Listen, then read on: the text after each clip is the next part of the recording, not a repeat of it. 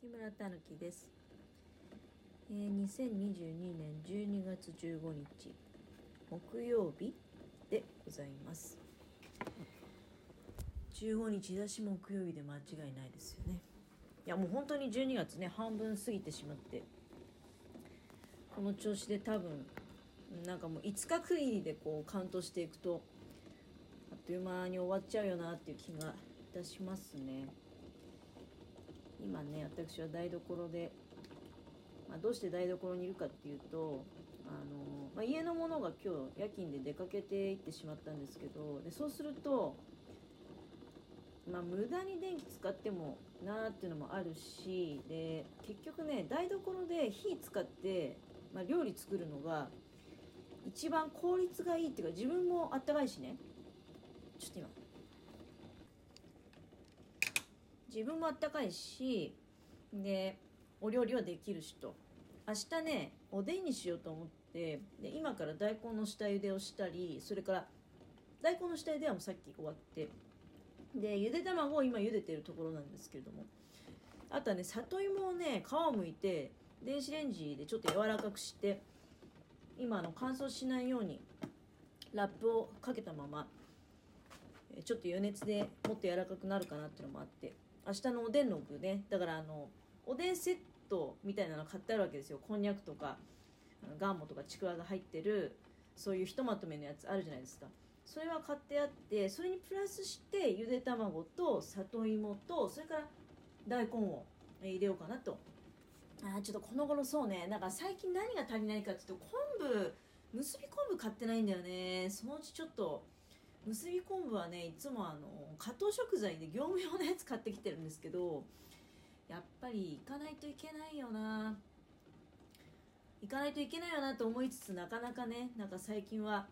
もう体が重い感じがいたします。まあ昆布は腐らないから業務用を買ってもね全然いいんだけどそうね昆布だけはあの業務用スーパーってわけにいかないんですよね。ないんですよ。私の見方が悪いだけなのかもしれないけど結び昆布って言うとやっぱり加藤食材かな。あのご存知ですかね？あれなどこっつって住所はちょっとよくわかんないんだけど新潟市内にね加藤食材意見ございますので。まあそんな感じでね今だからゆで卵茹でてるとまあ火もね使ってるしであとね5分もすると茹で上がるんだけどそしたら急冷してあの皮をね剥いてくるくると回転させながら。まあもう回転させても意味ないか。でそうそうそう。大根はさなんかいただいた大根があの硬くてね。でどうしたもんかなって思ったんだけど、まあ、下茹ではきっちりもちろんした方がいいと思うんだけど下茹でをする際になんかね、まあ、一つの情報は砂糖を入れるといいという情報が書いてありました。であとはお酢を入れるといいと別々のサイトなんだけどね。あの硬い大根を柔らかくしたいみたいなことで検索してみたらお酢を入れるといいですよっていう話とそれから砂糖を入れるといいですよって特に味味の染み込みに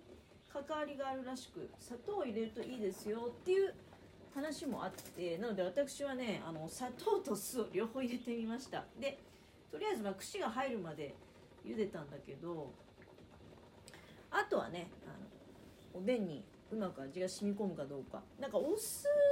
茹でると柔らかくなるらしい。あと砂糖で茹でるとなんか味が染み込みやすくなる、うん、だから両方合わせてみてどうあの結果が出るかね。ちょっと楽しみ。な感じもいたしますけれども。もうこのお砂糖とお酢が入った下茹でのお湯っていうのはもちろんあの捨ててしまうのでその味そのものがおでんに影響するってことはね全くないんですけれども、えー、でねそうそうそう。あのラナさんから多分あれ朝ごはんでハスの実のご飯をね、えー、作ったよっていう時の回だと思うんですがあのお便りをいただきましたので確かなんか勉強になりますみたいなギフトと一緒だったような気がするんですけどもちょっとね、えー、ご紹介させていただきます。いつもありがとうございます本当に、えー、ラナさんから「ハスの実は食べられるんですね。売っているのを見たことがなくて興味津々で拝聴しました。実ということは果実なのかな？パッケージのお写真を見ると本当に栗みたいですね。業務スーパーが遠くてなかなか行けないのですが探してみたいと思います。たぬきさんのお話で初めて聞く食材や料理が多くとても楽しいです。私は独身で冷蔵庫にあるものを炒める煮る。かっこ煮物ではなく簡単なスープです。くらいしかしないので勉強になります。いつもありがとうございます。ということでこちらこそありがとうございます。いやでもねあのお一人ででも冷蔵庫になんかね炒めたり煮たりするような 食材が入っていて、えー、そういったことをおやりになるということはあすごいことだなって思います。私は独身の時は一切そういうことしたことないので、うん、で朝ごはんとかもね全然あの全然外で食べてからどっか行くっていうようなあスタイルとってましたし家に帰って何かするってことなかったね。あのやっぱり外でお酒を飲んだり食事をして帰ってくるっていうことが今思うと結構お金使っちゃってたんだろうなって気もするんだけどでもその代わり台所は何もだから必要ないわけじゃないですか。多分ガス代もね風呂の時に使うお湯の代金ぐらいしか払ってないと思いますよ。あのまずポットにお湯入れるなんて習慣もなかったからね。そんぐらい何もしなかったんでいやだからねあのラナさんは逆にお一人なのになんか一人だったらそんなことしなくていいじゃんって私なんか昔そう思っちゃってたからね。今もそういうとこあるんだけどだから一人だとすごい適当になっちゃうんだけどまあ冷蔵庫にあるものをね炒める煮る野菜スープだったりとかなんか簡単なスープっていうのはやっぱりあれだろうね。うんまあどういうがあるかね。いや私も時々ねあのわかめスープとか卵スープとか作るけどもそういうことなのかな。あのいや素晴らしいことだと思います。そしてねそうあのハスの実の感想を多分言ってないですよね。ハスの実ご飯にするよっていうことだけ言ってその食べた感想は言ってないかと思うんですけどなんかねあの本当に栗とかお芋に近い感じでしたね。さつまいもあのほんのり甘みがあるのでハスの実自体に。ハスの実っていうのは多分だけどあれは種子になるんじゃないですかね。どうなんだろう。あの多分だけどハスって花が咲いた後にあのよくハスコラージュ気持ち悪いっていうあるじゃないですか。あの穴がいっぱいポツポツね。あのこうああいったものが集合してるのが嫌いな人は苦手なあるじゃないですか。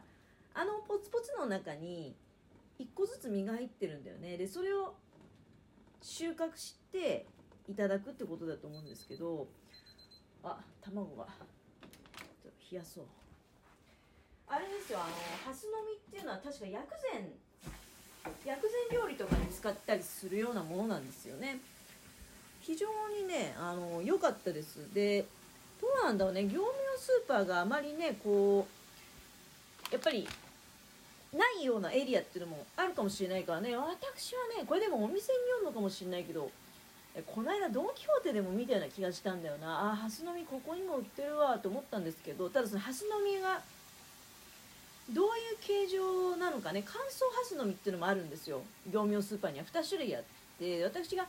購入したのはもうあのそのまま食べられるタイプのであの味付けもあんまりしてないシンプルな感じのハスの実なんですけどあのパッケージのね写真載ってたと思うんですけどま、もしかしたらほらあの塩ピーナッツみたいななんていうの？もっとしょっぱい味付けとかねされてるやつとかだともしかしたら調理に、向いてないのかもしれないしねその辺はこうハスの実を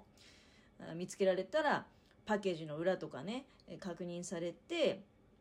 ー、そして本当にねハスの実だけ入れたご飯とかおかゆもあるらしいですよ。まあ薬膳っていうことは多分だけどクコの実とかねあの赤い実あるじゃないですか、えー、そういったものなんかも入れてもいいかもしれないけどね生姜とか。うん。いや非常に良かったです。はい。で今ねちょっとまあ卵を抜かないといけないから。おでんの具ね。だからどうも最近やっぱり物価が上がってあれやこれやと買うのもちょっとどうかなとかいうことを考えちゃったりすると結果的に内容がねやっぱりどうしても寂しいことになっちゃうよなってちょっと気をつけなきゃいかんなと。やっぱりおでんに昆布欠かせないよね。なんか今年も多分2回ぐらいおでんしてるんだけど考えてみたら昆布入れたこと1回もないからいや本当に冗談抜きでね昆布買いに行かないと。で卵はさ最近は今日はお相撲それこそ卵茹でる時入れたんだけど綺麗に剥けるね。あのいやそもそもあの沸騰したお湯から常温の卵をね静かにあの殻が割れないように入れれば完璧にね綺麗に殻むけるんですけどお酢入れたらより一層なんかいい感じしますね。うんあの卵の殻がさなかなか剥きづらいとぱ腹立つじゃないですか。で以前はねなんか古い卵を使うともう賞味期限がちょっと切れちゃったようなね古い卵を入れると水分が減る分卵の中のね水分が減る分あの卵の身とその殻の間に隙間ができやすくなりその結果殻がね剥きやすいとああいう情報を聞いてなんかわざと古い卵をゆで卵にしておでんの直前は大体卵がね古いみたいなことは結構あったんだけど今日はねちょっと昨日買ったばっかりの卵を使ってるので、まあ、ちょっと念のためお酢なんかも入れてみてと思ったんだけどまあ多分だけどね沸騰したお湯から常温の卵を入れるのが一番いいんですよ。どうして常温かっていうとあの冷え冷えの卵を熱いとこ入れちゃうとあのガラスがお湯入れたらパンって割れるのとね同じ理屈で卵の殻割れちゃうんですよね、だからあの常温に戻しておいて、まあ、なかなか思いつきでやっちゃうし今常温も冷たいから何とも言えないんだけどねなんて話してるうちに時間が来ちゃいました。